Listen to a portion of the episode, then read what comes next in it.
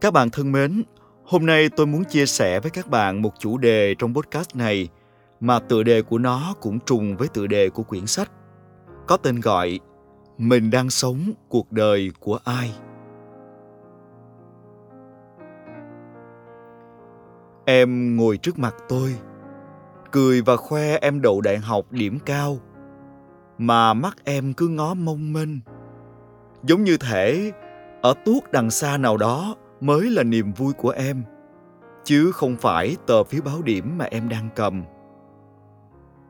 Em hỏi tôi, làm công việc tự do như anh, được đi nhiều nơi, chắc là thích lắm anh ha? Em thích viết giống anh, thích làm mc radio giống anh, mà em cũng thích làm đạo diễn sân khấu nữa.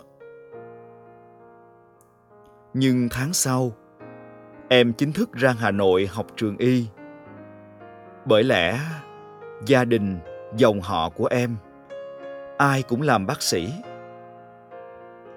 Ba em là giám đốc một bệnh viện lớn. Em được mặc lên người chiếc áo blue trắng trước khi em kịp biết nó là gì. Và đến khi em nhận ra mình vốn không thuộc về bệnh viện, chưa ai trong gia đình em từng hỏi, sau này em thích làm nghề gì? Tôi đọc một số liệu gần đây nói rằng năm 2020, Việt Nam có trên 150.000 cử nhân đại học thất nghiệp. Tôi không biết trong con số khổng lồ đó có bao nhiêu trường hợp vì chuyên môn kém, vì thiếu may mắn. Nhưng có lẽ không ít trong số đó. Các tân cử nhân không hiểu vì sao mình cầm trên tay tấm bằng. Câu hỏi lớn nhất của tuổi 22 là tôi là ai và tôi muốn gì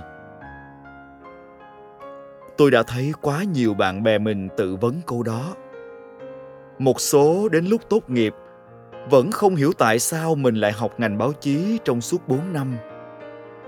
Một số òa khóc trên bàn nhậu lúc tàn cuộc, thổ lộ rằng Tao chưa từng thích nghề báo.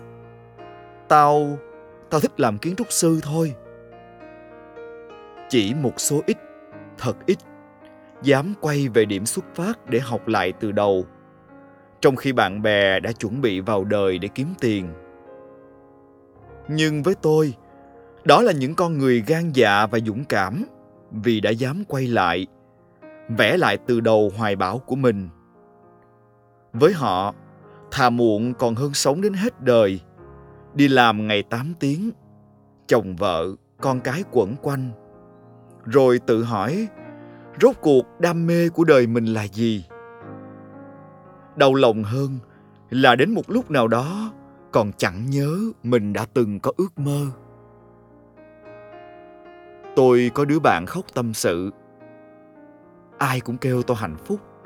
Có chồng giàu, con xinh, công việc nhàn hạ mà lương cao. Dòng họ, cha mẹ nở mặt nở mày nhìn đứa con gái ấm tấm thân. Nhiều lúc tới mức, tao cũng tưởng là tao sướng thiệt. Vậy mà không hiểu làm sao, tao cứ ước là tao chưa chồng con. Và ngày xưa, ba mẹ tao hỏng ép, chắc giờ tao thành phi công. Giờ tao ba mươi rồi, hai đứa con rồi, dẹp mộng mẹ ơi. Trời đất ơi cái đứa con gái ở quê mà đòi tốt nghiệp lớp 12 xong thi học viện hàng không, thi làm phi công. Hỏi cha mẹ nào mà hồi đó chịu nghe nó nói.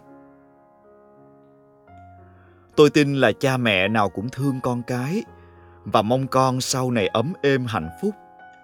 Nhà trường nào cũng mong dạy dỗ học trò có nhiều kiến thức, sau này làm chủ nước nhà. Nhưng liệu có phải thế giới quan của tôi nhỏ hẹp quá không? Khi tôi nhận ra rằng, hầu hết cha mẹ việt, người lớn việt nào cũng có một phương pháp giáo dục và cách yêu thương con bật lên hai thứ tiêu biểu.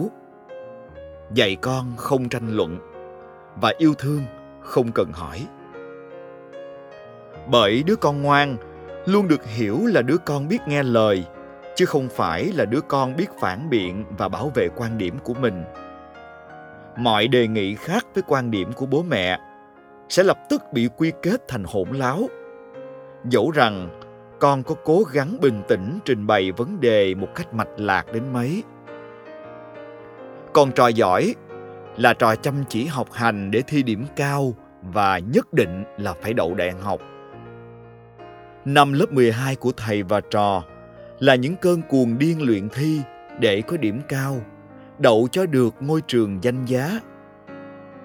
Thầy chẳng kịp có thời gian để ngồi nói với trò. Con chọn ngành gì? Sao mà con thích làm cái nghề đó? Có nhất thiết là phải vô được cái trường đại học đó không con? Theo thầy thì con nên thế này, thế kia nè. Đương nhiên là giữa hàng triệu đứa trẻ, cũng có lúc bật lên những đứa ngỗ ngược, dám cãi lại truyền thống gia đình, chạy trốn khỏi sự sắp đặt của bố mẹ. Nhưng còn lại, tôi thấy nhiều người bạn xung quanh mình giờ vài ba mặt con đầu bù tóc rối ở công sở. Dăm bữa hẹn đi ăn giọng nó cứ nghẹn ngào mãi hai chữ giá như.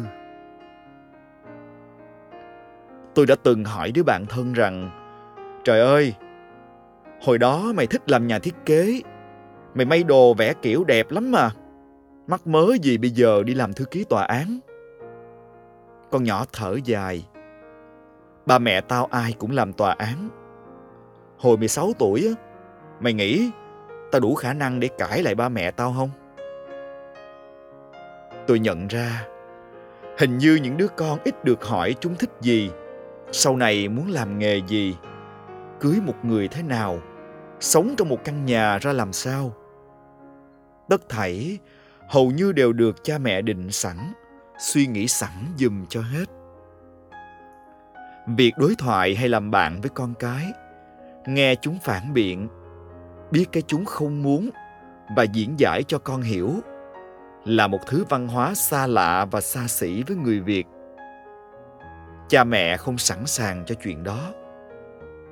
Thậm chí tới lúc, con cái đề nghị được trao đổi, được bày tỏ suy nghĩ của mình tự trung vẫn quy về.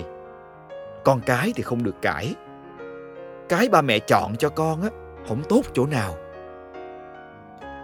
Có quá ít đứa con có thể nói lại rằng, nhưng đó đâu phải là cuộc đời mà con muốn. Tôi nhớ cách nay nhiều năm, mình cũng từng trải qua một cuộc đối thoại với ba để được thi ngành báo chí. May thay, cuộc đời tôi đã được quyết định bởi tôi và sự tôn trọng cuối cùng của ba tôi. Dù rằng đến giờ, ông vẫn cứ đau đáu tại sao tôi không thi vào học viện hành chính quốc gia và đi làm viên chức nhà nước. Hôm nay ngồi nói chuyện với em, thấy ước mơ của em phải bỏ ngỏ vì em không thể vượt qua được sức ép của gia đình và của cả một dòng họ đều là bác sĩ những người có bản lĩnh có thể sẽ nói em yếu đuối, không dám đấu tranh cho lý tưởng của mình nhưng có ở hoàn cảnh nhất định mới thấy, mỗi người có những ràng buộc bí bách tới mức không thể vượt qua được nó là câu chuyện của văn hóa, của giáo dục đã thấm nhuần 18 năm của một người và đã mấy chục năm của cả một dòng họ. Không phải nói dám cãi là cãi. Em bảo em ráng học cho xong, lấy cái bằng tốt nghiệp cho bố mẹ vui cái đã. Rồi sau này, khi có điều kiện, biết đâu em sẽ quay lại. Nhưng quay lại đâu thì em cũng chưa biết câu chuyện để ngỏ tôi chỉ ước với tình yêu thương vô bờ bến của bố mẹ xin hãy hỏi con một câu trước khi định làm điều gì đó cho con rằng bố mẹ lựa chọn vậy á, con có thấy hạnh phúc không? Hãy hỏi câu đó đi. Để rồi những câu chuyện đam mê, nghề nghiệp, chồng vợ, con cái được hai bên nói ra cho tỏ tường. Sao thương con mà để tuổi trẻ của con phải héo rũ bởi những khát khao của đời cha mẹ? Tôi nghĩ ước mơ nào cũng đáng trân trọng đam mê nào cũng đáng được theo đuổi. Miễn là bạn thực hiện nó bằng tất cả sức lực và nhiệt huyết của mình. Miễn là bạn đủ sức chèo chống những lúc đam mê đó chao đảo và khó khăn nhất. Những bạn trẻ quanh tôi ơi, bạn có đang để người khác sống dùm cuộc đời của mình hay không? Hơn ai hết, chỉ có bạn mới hiểu đam mê của mình ở đâu điều gì làm mình hạnh phúc? Vậy nên, chắc là sẽ buồn lắm nếu để tuổi trẻ phải héo rũ trên những con thuyền mình không mong muốn. Đến lúc muốn quay đầu e là đã không còn kịp. Tôi tin là chúng ta luôn có cách cho cuộc đời mình nếu chúng ta có đủ dũng khí và quyết tâm. Cảm ơn các bạn bởi vì đã lắng nghe trọn vẹn podcast ngày hôm nay cùng với tôi. Chúng ta sẽ lại gặp nhau ở những tập tiếp theo trong những chủ đề thú vị khác. Hãy luôn đón nghe tôi nhé. Bye bye.